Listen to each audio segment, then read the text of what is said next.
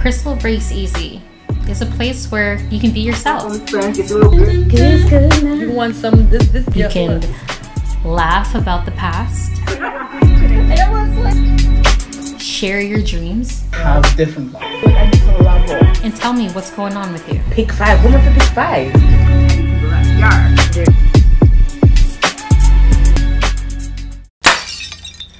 Welcome to Crystal Breaks Easy. I am your host, Crystal. I go by Chris My Life on all platforms. Today I have somebody that I've known for over 20 years.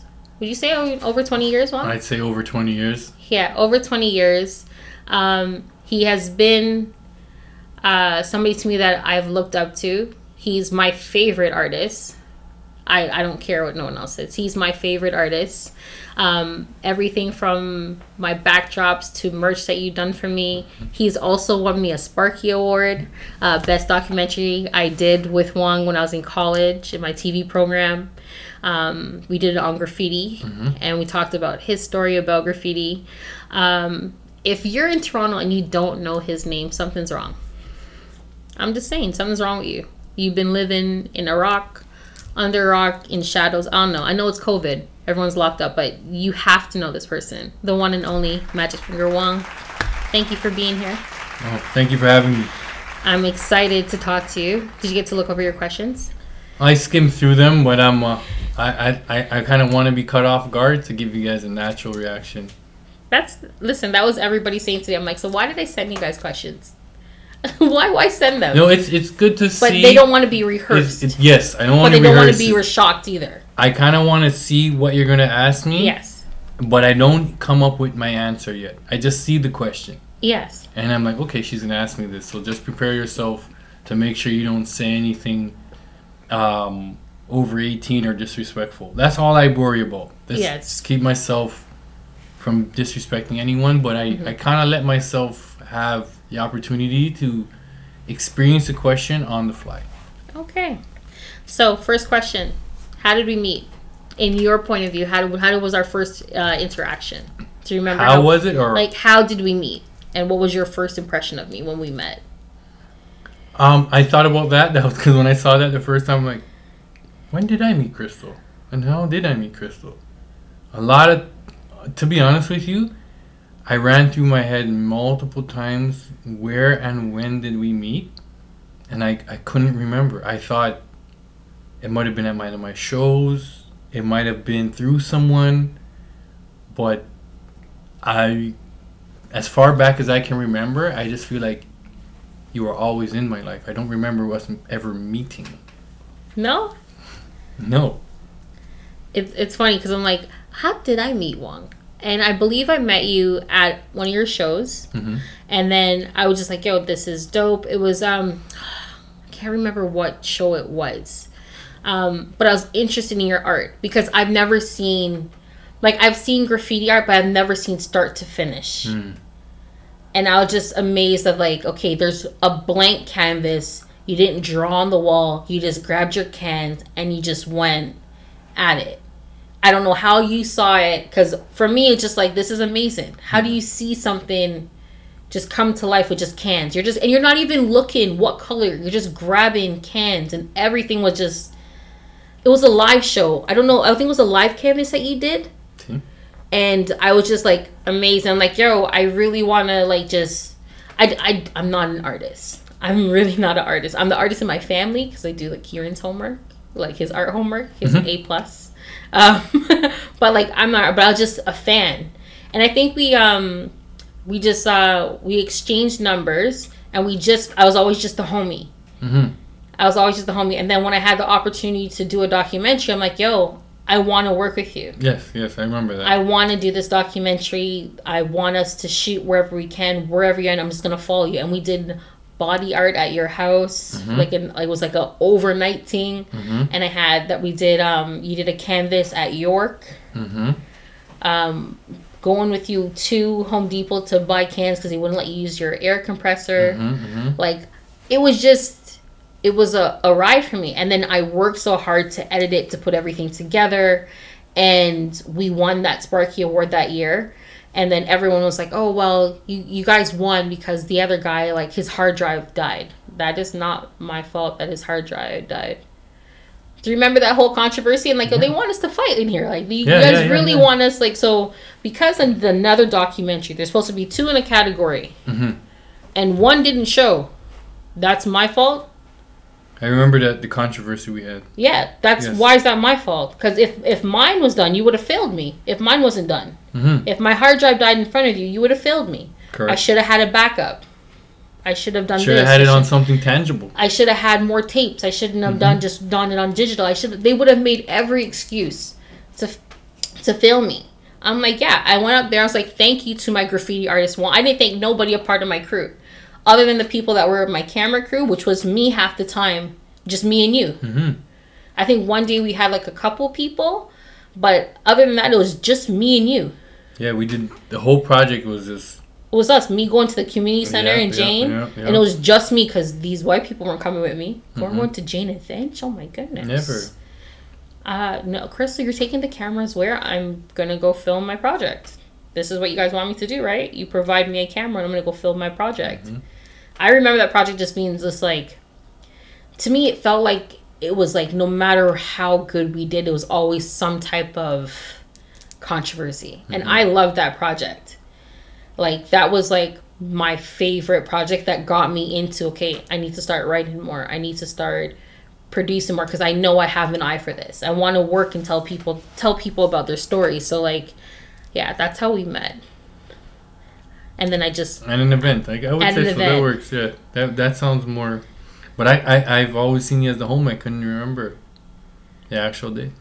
No, I don't remember actual day either. I just remember, like, you were at an art show. I was like, this is just dope because it was, like, yeah, blank canvas. And you weren't looking. You had a mask and you just weren't. You just grabbing. Like, you knew where everything was, like, in order. I think I was just caught in a moment, maybe. When I'm on stage, I have to be honest with you guys. I just zone out and just find a vibration and I just stay with it. It's like roll your boat, right? Yeah. Yeah. I had so many funny and best moments with this person, but I want to know what our moments that they think are special to them. Let's listen. What can I remember? I think we laughed about the time I was doing the painting for your husband, and we were kind of giggling about the penny one. Was it the penny? Yes. The penny one.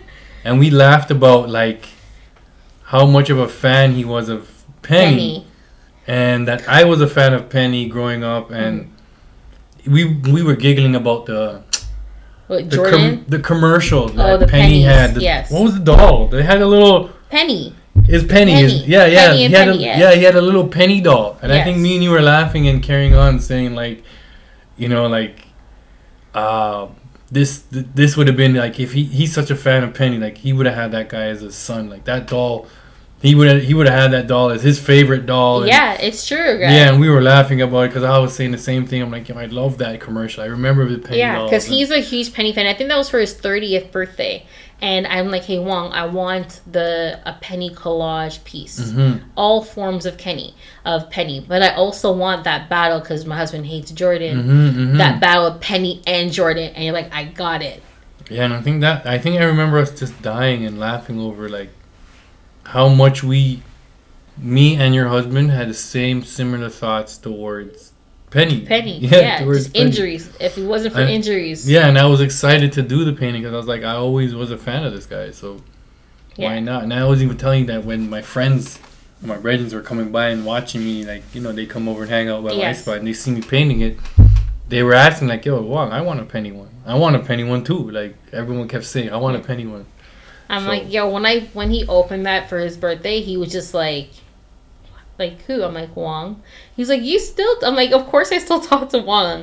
And then I think it was our anniversary.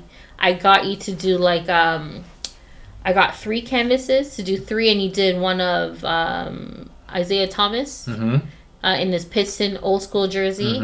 You did a Tim Duncan and Barry Sanders, which was like his favorite 3 players, and then things. So like, his men, like right now, all of them are in like his man cave. No, we didn't set up his man cave yet, but they're all in my front closet at the top in plastic. But like every time I open, I'm just like, yo, we really need to. He's like, yeah, we're gonna put it in a bedroom. I'm like, whose bedroom? We're not putting these up in our bedroom. We're gonna find you a kana and you can put your stuff there. But like, I have a lot of everything I have in my house customized as you. Like Wong did. Well, my favorite moment is I had a '90s party. I was like, hey, I want. It was for my 34th birthday. 34 is my favorite number. I'm like, I want a Black Bart with Ray Allen, Hugs and Tugs to solidify me and Trina. And then I'm like, yeah, whatever else, Wong. Like, just do whatever. I went to go pick up the painting. I'm like, oh my goodness, I should have asked Wong to do My Pet Monster. I walk in the door, big My Pet Monster on it. Yeah, My Pet Monster was in it. He was involved. I was so like, oh my God. And that was the theme like of the party. Everyone stood behind the backdrop. And he did little 34s in between. Yes. Like, that's my favorite backdrop. Like, I wish I was 34 every year because we did Black Bart in a Ray Allen jersey. Yeah. A Bucks 34 Ray Allen jersey. And then we did My Pet Monster was, like, bright. And then, like, I knew, like, something with Wong and me is, like, it's always, like, he knows. He knows what I want. He knows, like, I'm like, hey, Wong, I kind of want. I got you, Crystal. I got it. Don't worry. And then even my, I did a baseball jersey. Yeah.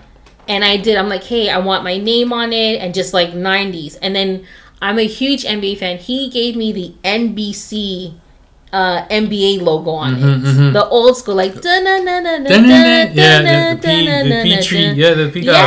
with the ball, like that, that made my shirt like hands on. And I did two shirts. I was extra a bit. I did two shirts. I did the baseball jersey and I did a hockey jersey, an oversized hockey jersey. Yeah. I'm like, yo, just whatever 90s, you're good. And yeah, everyone's like, yo, where did you get this? And who did you find to? Like, who still does clothes like this? I'm like, you guys don't have an artist? And you're like, you don't have a friend as an artist? You have a connection. Everybody needs that connection, man. Everybody.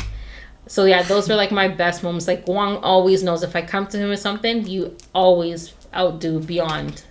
We cut from the same cloth. I think things you like, I like too. You know, so I kind of know like if you come and ask me for this, I know what I would want. Yes. And I put it in.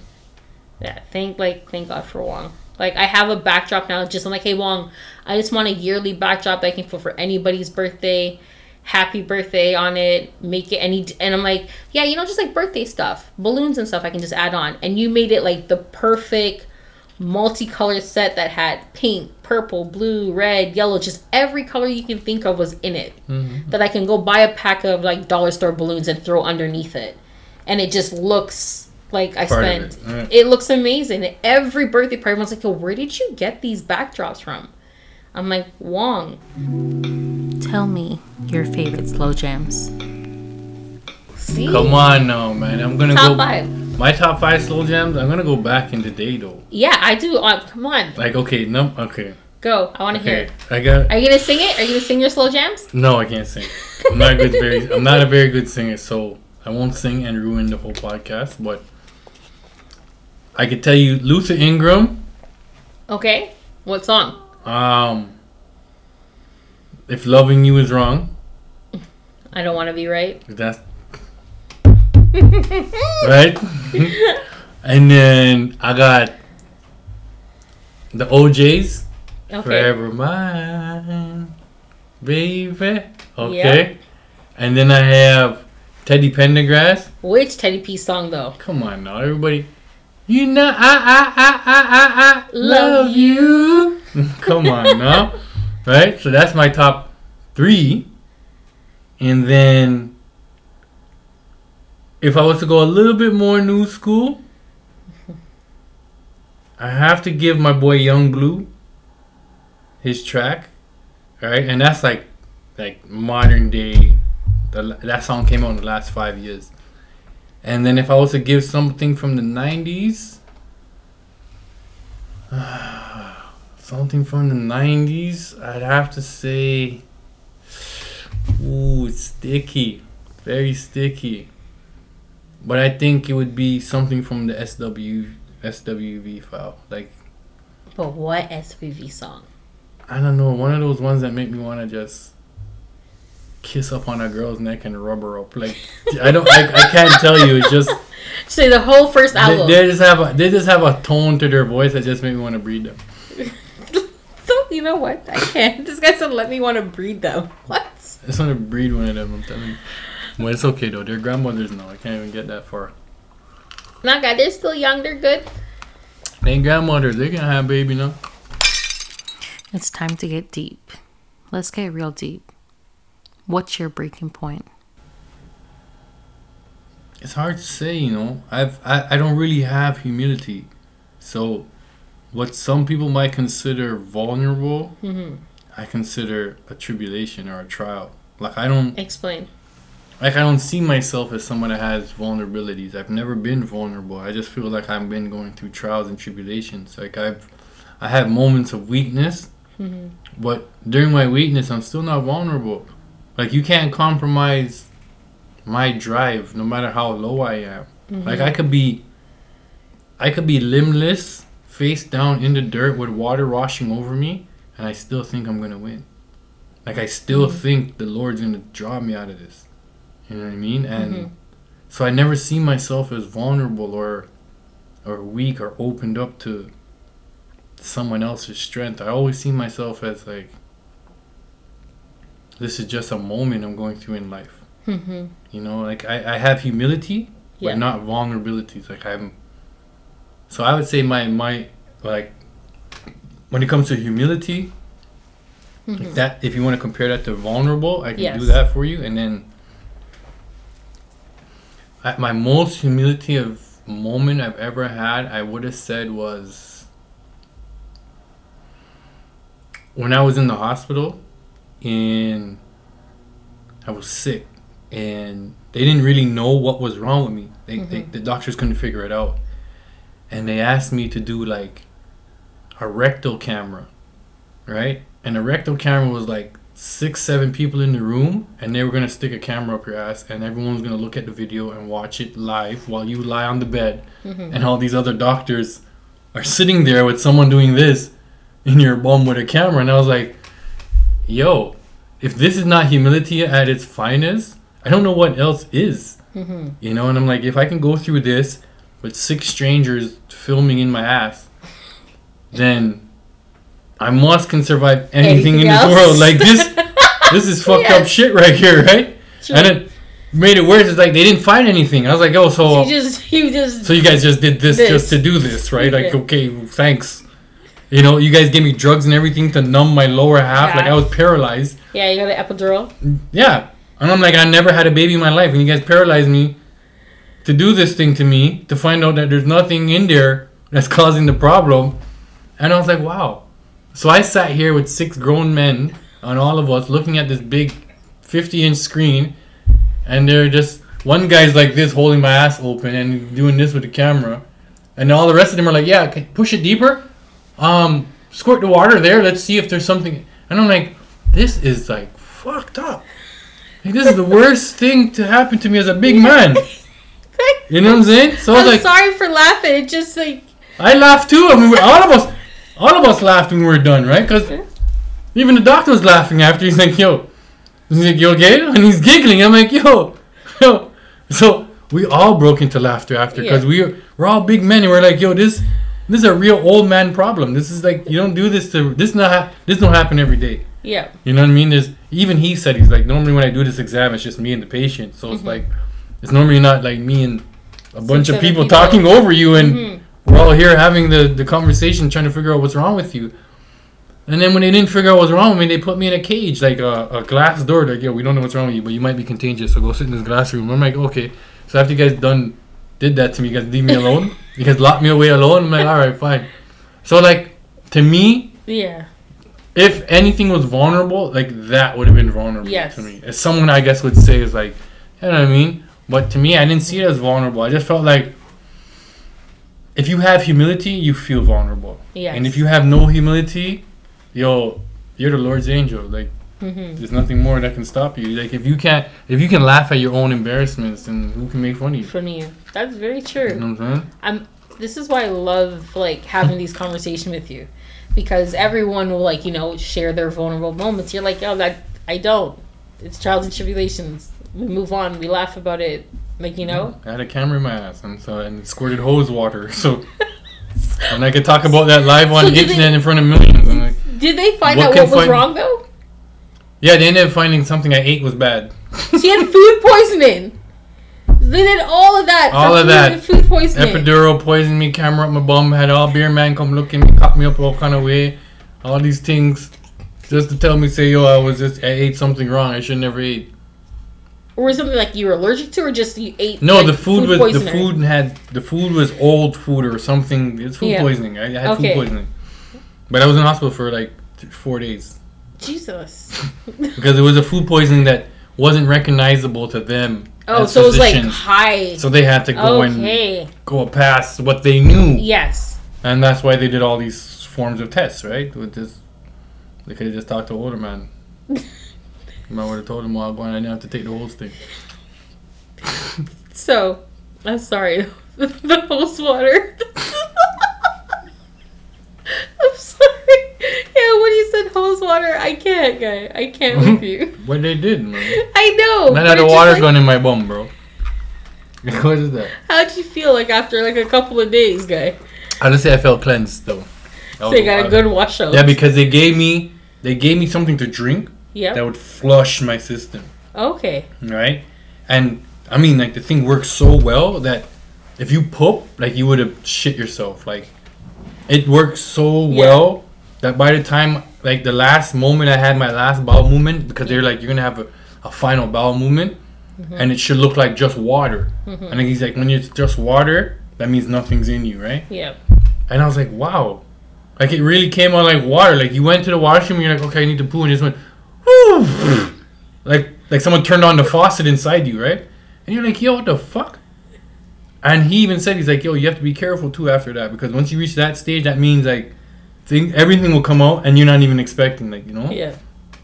So of course, like, I want to roll in my bed, shit myself, and had to change my clothes, and I'm sitting there, but like that was part of the figuring out what's wrong with me. Mm-hmm. That's why they couldn't find anything, because taking that just washed your system out of whatever food was in you. Yeah, it washed it clean, so they can see the actual lining of my intestines, right? Yeah. They wanted to see what was going on, if there was something, maybe a sore or an out, like something that's causing my sickness, because I was really sick. Mm-mm.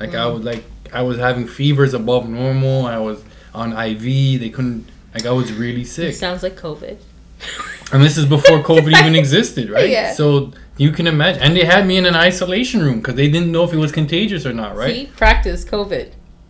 Right? So, and when they found out what it was, I was like, all right, fine. They let me go, gave me a couple pills, told me to drink a lot of fluids. Did you ever figure out what you ate? It was some type of higher form of salmonella. Ooh. So it was something with rotten chicken that I ate. Mm-mm. It's that time for Dirty Laundry, my favorite segment. Let's hear what my guests have to say by airing out their dirty laundry.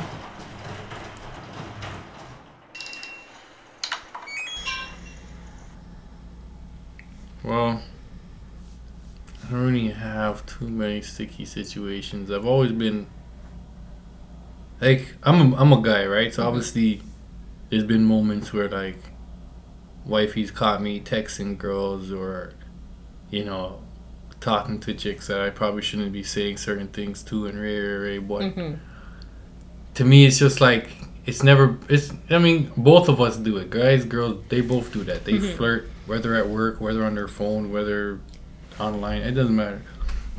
It's if you take it past flirting is when now you're an asshole, right? And my most stickiest situations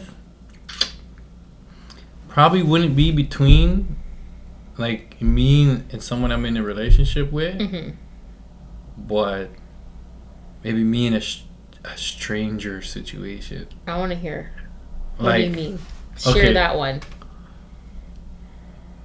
Okay, I remember one time I was at an event. Okay, this is my younger years. So this is like... This is when I was single too, and I was at an event, and I don't even know if I should say this. My daughter's gonna watch this and listen to this shit later.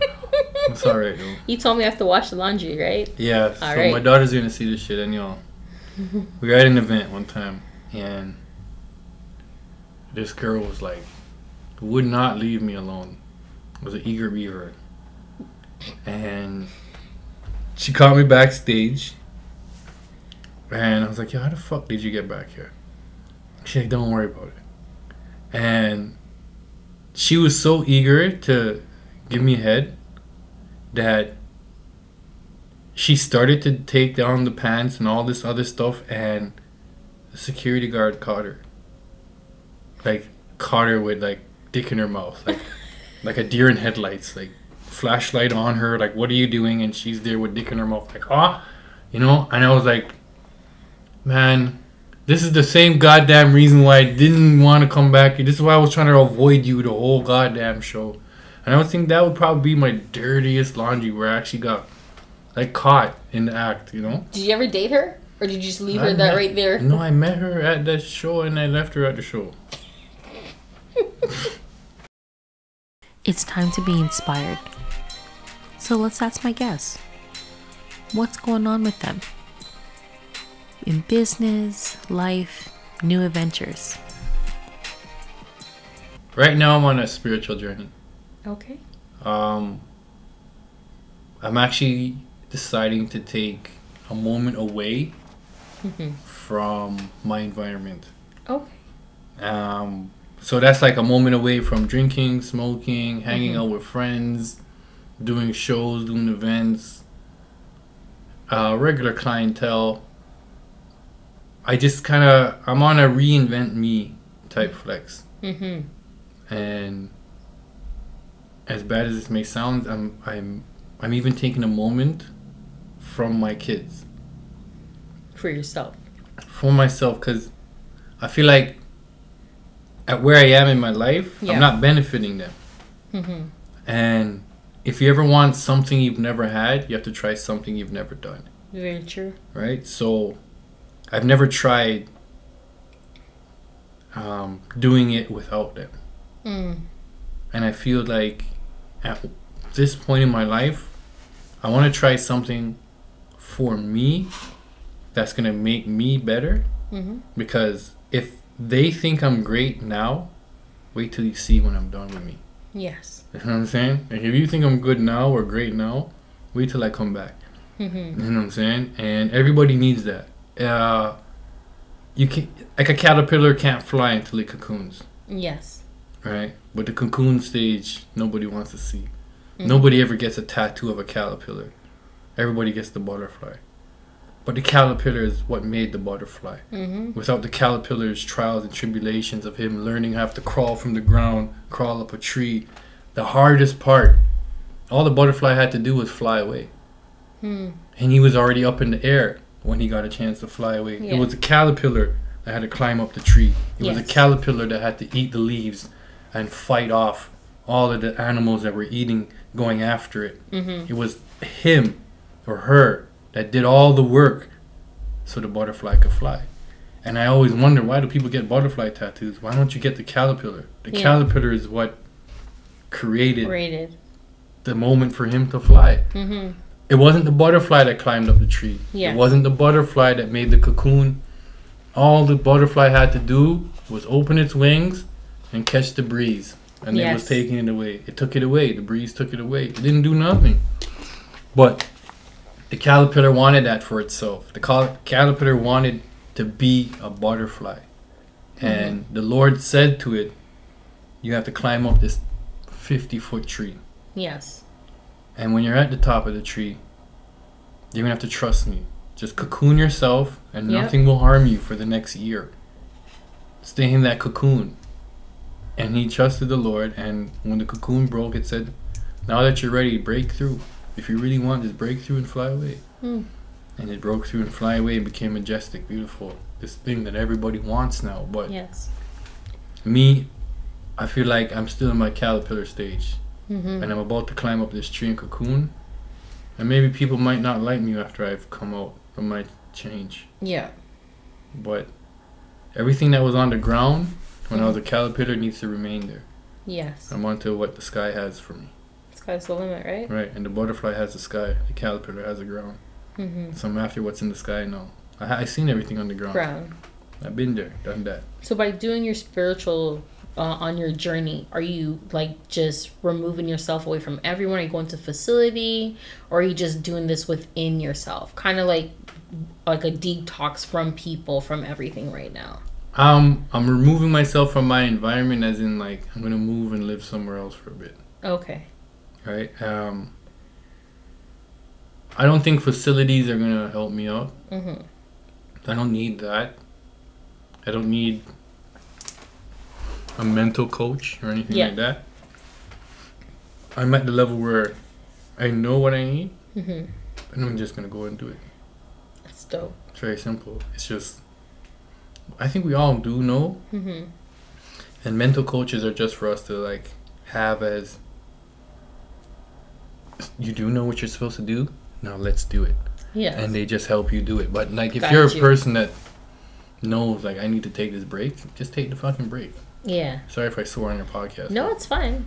And I mean, as long as you're yourself, that's all I ask for. If you need the break, take the goddamn break. Take the break. Yeah. You know what I'm saying? If you feel like you want to read the Bible today, read the goddamn Bible. Yeah. If you feel like you want to drink a beer and sit on your porch, drink the fucking beer and sit on your porch. Mm-hmm. Okay?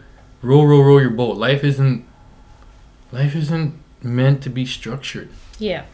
You know what I'm saying? It's meant to be lived. Yeah, like you live your life. You don't you don't make your life into something. You live the life you're given. You know what I'm saying? And true. That's the only reason why I'm even here. Mm-hmm. Like I could be doing anything else in this world, but I'm living my life. I'd rather live my life and do what I feel that I want to do than what I'm supposed to do, you know? That's dope. So when are you taking your spiritual life? When are you doing that? Are you doing it this year, next year? I leave tomorrow. I leave actually in the morning. That's my flight. Oh, really? Yeah, I'm moving out of province in the morning. Oh, wow. Mm-hmm. Thank you. No worries. So when you come back, can we do this again? Yeah, sure. So we can definitely hear what's going on and how you're doing with your spiritual clients. Definitely. I'm so excited. I'm just trying to make a new me, you know? Of course. That's all it is. It's really I always think if you elevate yourself or change yourself to be a better version of you, why not? Yeah, anything that makes you a better person, I can't fight against. I agree. Like, I know for a while I was this creative person, and then I decided to get married and have children, and then my priorities changed. Mm-hmm. And I was in that bubble for a while, just working, kids, husband, and that was it for me. But now I have to make sure that I have an outlet for myself. Mm-hmm. That's why I created this, because I need something that is just mine. Mm-hmm. That I can share these amazing stories of my friends that someone else like, you know what? I really need to do that. I really need to just detox myself from people. Mm-hmm. I told my husband I wanted to do something like that for this year. So like December 31st, I wrote a list. People I do not need to associate myself with anymore and people that I want to win with. And that was it. That was my list. I don't need to call you or block you or delete you. No, we're just not that cool no more. It's true. And you know what? I just leave them where they are.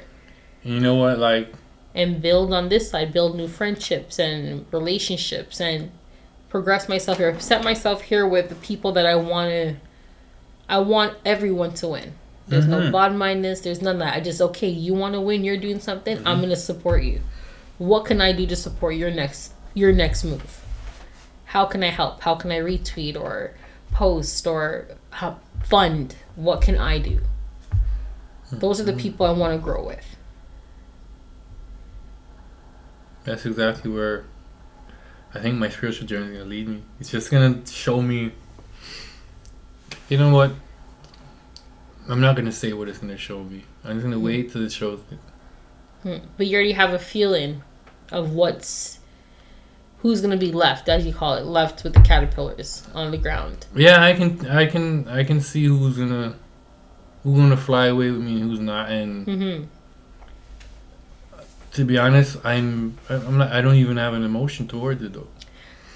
I've lost so many people in my life without any my choice, without my choice, mm-hmm. and I've had to learn to live with it, and it's now I actually get the choice. Yeah.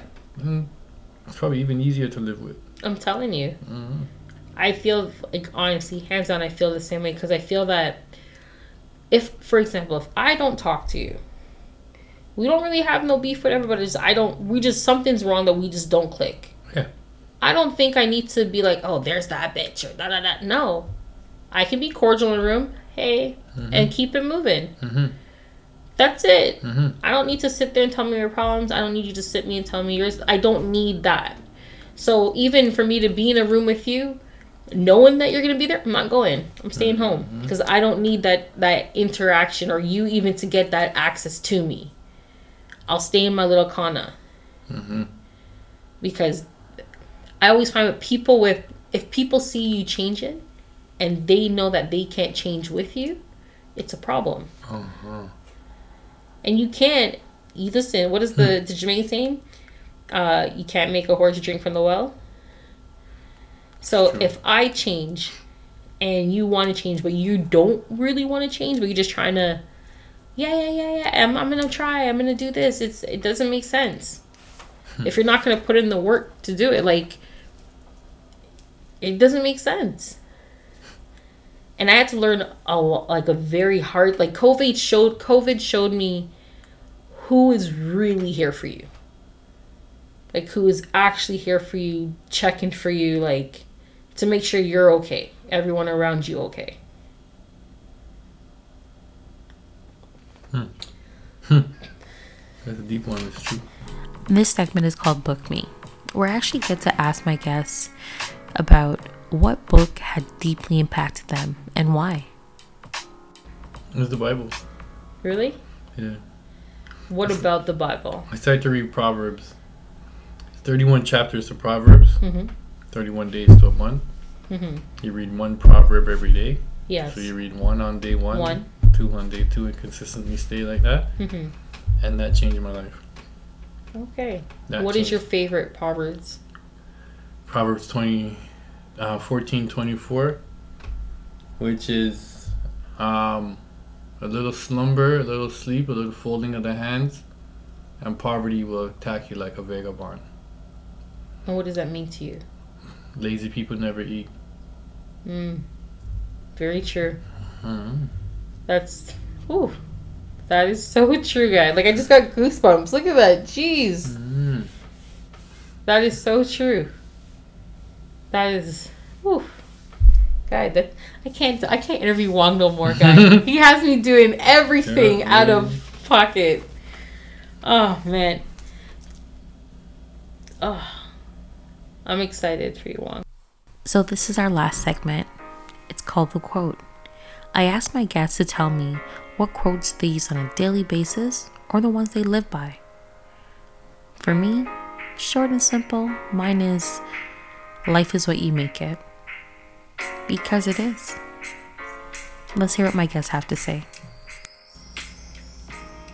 One I say often is, God never sleeps.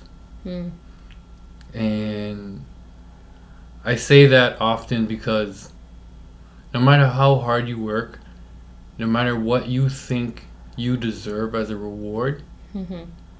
it's never what God feels you deserve. So you may think, I'm going to do this job and God's going to give me a home. 4-bedroom home with this on the driveway and right? Yeah. And you do the job. And you don't get the home. You don't get the car. Maybe a couple more years pass by and you're still doing the job. But you see what the Lord has in stone for you was better than what you can ever dream of. Because if you can dream it, you won't be happy when you get it. Mm-hmm. You're only happy when you get things you never expected. Yes. You know what I'm saying? So you can dream for that Ferrari red car. And when you get it, you're like, I knew I was going to get this. Yeah. But if you're dreaming for the Ferrari red car and the Lord throws you a yacht, 2 twin turbo engine with the red trims on the side, you're going to be like, yo, what? Yeah. You're going to have an excitement that it's unfathomable. Yes. And that's how God works. So whatever you can think, you can dream of, and you work towards, work towards it. But if you don't get it, just because the Lord, if you don't get it, it's because the God's trying to tell you you ain't dream big enough. Yes. You ain't dream big enough. You ain't look at yourself worth more than, what, a red car? Yeah. And I see you as, like, somebody I want to give 10 acres to and a couple cattle and maybe an orphanage, and all you want is a red car? Well, you're going to keep working until you realize. And that's how the Lord works. The Lord lets you stay in your problems and stay working, stay trialing you until you realize your worth. And when you realize your worth, you'll get everything you want. But until that time, you're going to be struggling. And that's something that God never sleeps. That's my saying. It's like, even if a man does you wrong and you feel like you want to go shoot the man and deal with the man away and cut off the man's neck, like, don't worry. You'll get a chance to do something that will shine pain on that person's heart. Like the Lord says, those that are your enemy, give them bread and food. In doing so, you'll keep a burning coal upon their head. So every enemy you have, you treat them with gold and kindness, because that burns them more. Of course. Than you fighting back against them. So the greatest revenge is love. Love. That burns the person more than anything else. So if you really want somebody to burn, love them. Yep. And that'll burn the shit out of them. That'll melt them down to the point where... Kill them with kindness. Yeah, they'll beg you to stop. But if you want to go at them with war and fire, then that's not going to harm them. Nobody's going to get harmed by that. Love hurts more than pain, right? Yes, very true. Because love is what causes pain. Pain can never make you love someone, but love can make you hate someone. You know what I'm saying? So love is a deadly thing. Are you asking? Here, I know, guy. Like, this is probably gonna be one of like the top people. Like, yo, I want him back. I want to know more, and we're gonna make that happen. We're going to make it happen top to bottom to make sure that everything is ready. How long are you going away for? I don't know. As long as I need. Ooh, that's even better. As long as I need. Oh. So, I mean, if I have work over there and I continue to work, then I'm not going to leave. I have no reason to leave. Work is working. Sure. I'm an artist. I can find work anywhere in the world, right? Anywhere. So, everywhere, everybody loves artists. Everywhere, art's needed. So yes, I mean, and even if I'm here, I can still make work for other people in other countries, right? Nothing, there's shipping and stuff. So I don't necessarily need a home city. I'm a disciple of the Lord. I need to travel and go place to place and meet those who cannot. Yes, and bring the message there, right? It's how it works. I'm excited. You know, like I always respected reverends who traveled and spiritual leaders who traveled and went and did missionary work and did their mission abroad, because sitting there waiting for sheep to find you don't make no sense. A shepherd looks for its flock. Yes. A shepherd takes care of its flock. A shepherd goes out there and finds those in need. Yes. You can't expect someone in need to come and find you. You know what I mean? You gotta go and help those who need help. That's the whole point. They need help. They're stuck in their spot. Yeah. They need someone to come and grab them out of that. That's the help they need. You can't expect somebody to come look for you for help when help is he needs out of the hole. That is the help he wants. He needs someone to stand up at the top of the hole and reach a hand down. And a lot of times, people who are spiritual leaders and they feel like you need to come to them, and that's bullshit. Nah, man, I'm stuck in the well. You need to come and help me out. Yes. You know what I'm saying? I'm screaming help. I'm down the well. Yes. All right, come get me. How am I supposed to come to your church from here? True. You know what I'm saying? Come get me, broski, and I'll come to church with you. Come pick me up, though. You know what I'm saying? And that's how I feel my job is. Like, if my art's not for me and it's to be given out, right? Like the Bible says, you know, the talent that is blessed upon you isn't for you. It's your responsibility to share it with the world. That's why he gave it to you. That's dope. And If it's my responsibility to share my talent with the world, then I can't be sitting in my yard hoping that man's come find me. Yeah. That doesn't make no sense. I gotta go out there and travel. I've been across Canada multiple times, and I used to tour heathen shows. Yes. I used to tour shows that were like full of disrespectfulness and heathen stuff. I used to tour with those shows, and you know, I mean, I'm not gonna call them out on and name them, but like, and I mean, the opportunity was there, and I you know, I thank them for the opportunity for me to meet the people I've met and reach out to those I've reached out to, and you know, I've been across Canada 7 times. Nice. So, all off of my skill and my talent. So, I've been able to lend that to those who I've met. And I realized, if I never did that, how would they have came to Toronto and seen me? Yeah. Why would they have come to Toronto to see me? So true. It doesn't make any sense. But now that I've gone out there and met them, you know, I mean, their life has changed differently. They have now a painting, like you have a painting. Your husband has one, right?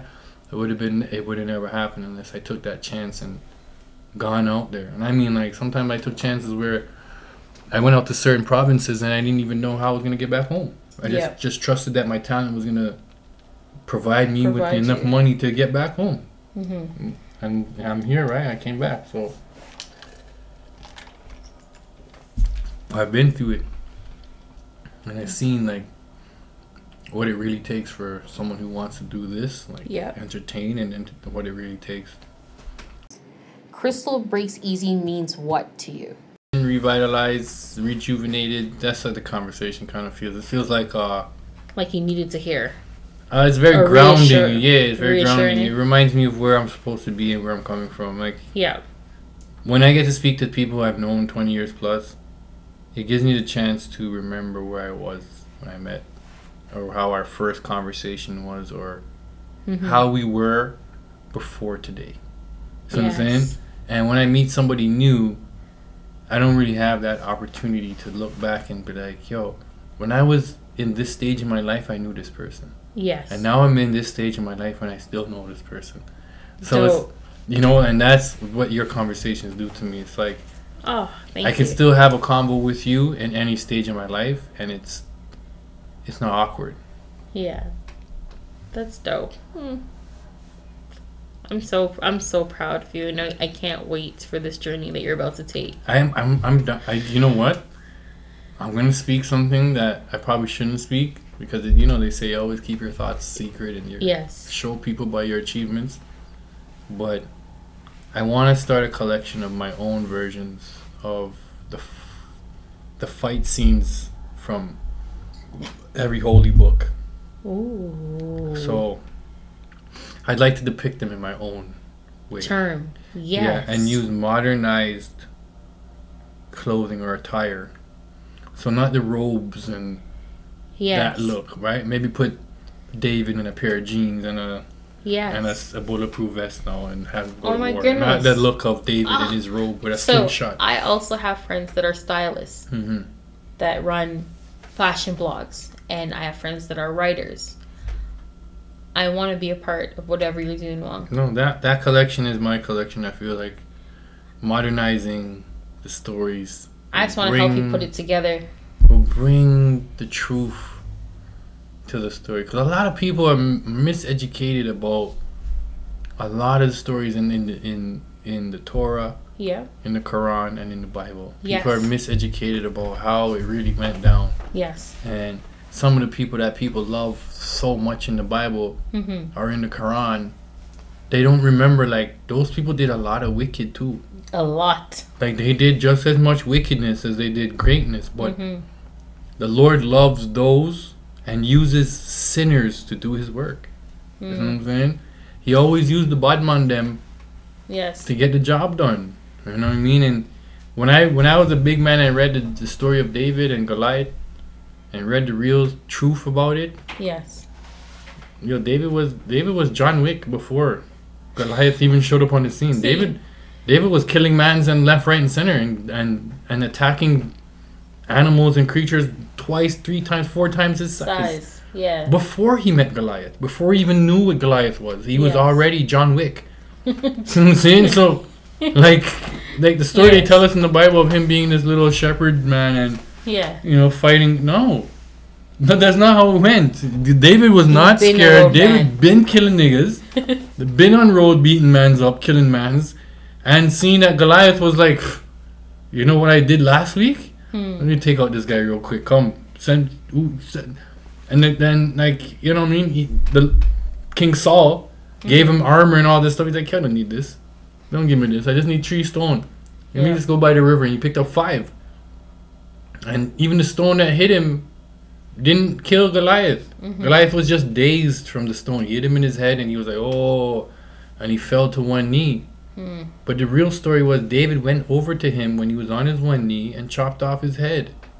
They don't tell you the real story. If you read the book, David chopped off Goliath's head and held it to the crowd and gave it to the king.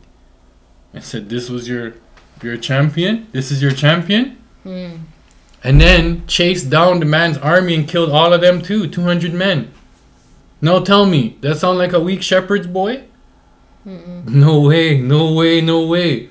He killed Goliath, chopped off the man's head, gave the head to the king, and then chased down Goliath's soldiers and killed them. And then went to the village and mashed up their village and destroyed their goats and thing too.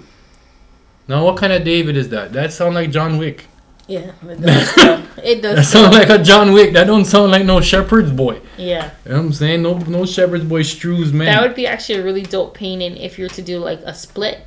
But that's what I'm going to show. It's real David. You show what the Bible says. Well, not the real version. What the kiddie version is. Yeah, I'll show the Sunday school version. And then you show John Wick. And then show the real David, which is the killer. Which, David used to kill men and take their wives. Jesus. That's David. That's David. That's who he is. You know what I'm saying? And what do you want me to tell you about that? David once cut off 200 men's penises. Jeez. This is the guy that killed Goliath. This is the guy you're saying is a shepherd's boy. I can't. And David commanded an army. What are you guys talking about? The man is a weak little shepherd's boy. The man is John Wick, guys. He's been John Wick, and he's got a bad side too. Because when he turns bad, you can't turn him off. Yes. You cannot turn him off, and that was the problem they had with him. Mm-hmm. When they told him to kill 100 men, he killed 2. When they told him to go cut off this guy's leg, he cut off both legs. Jesus. David was that guy.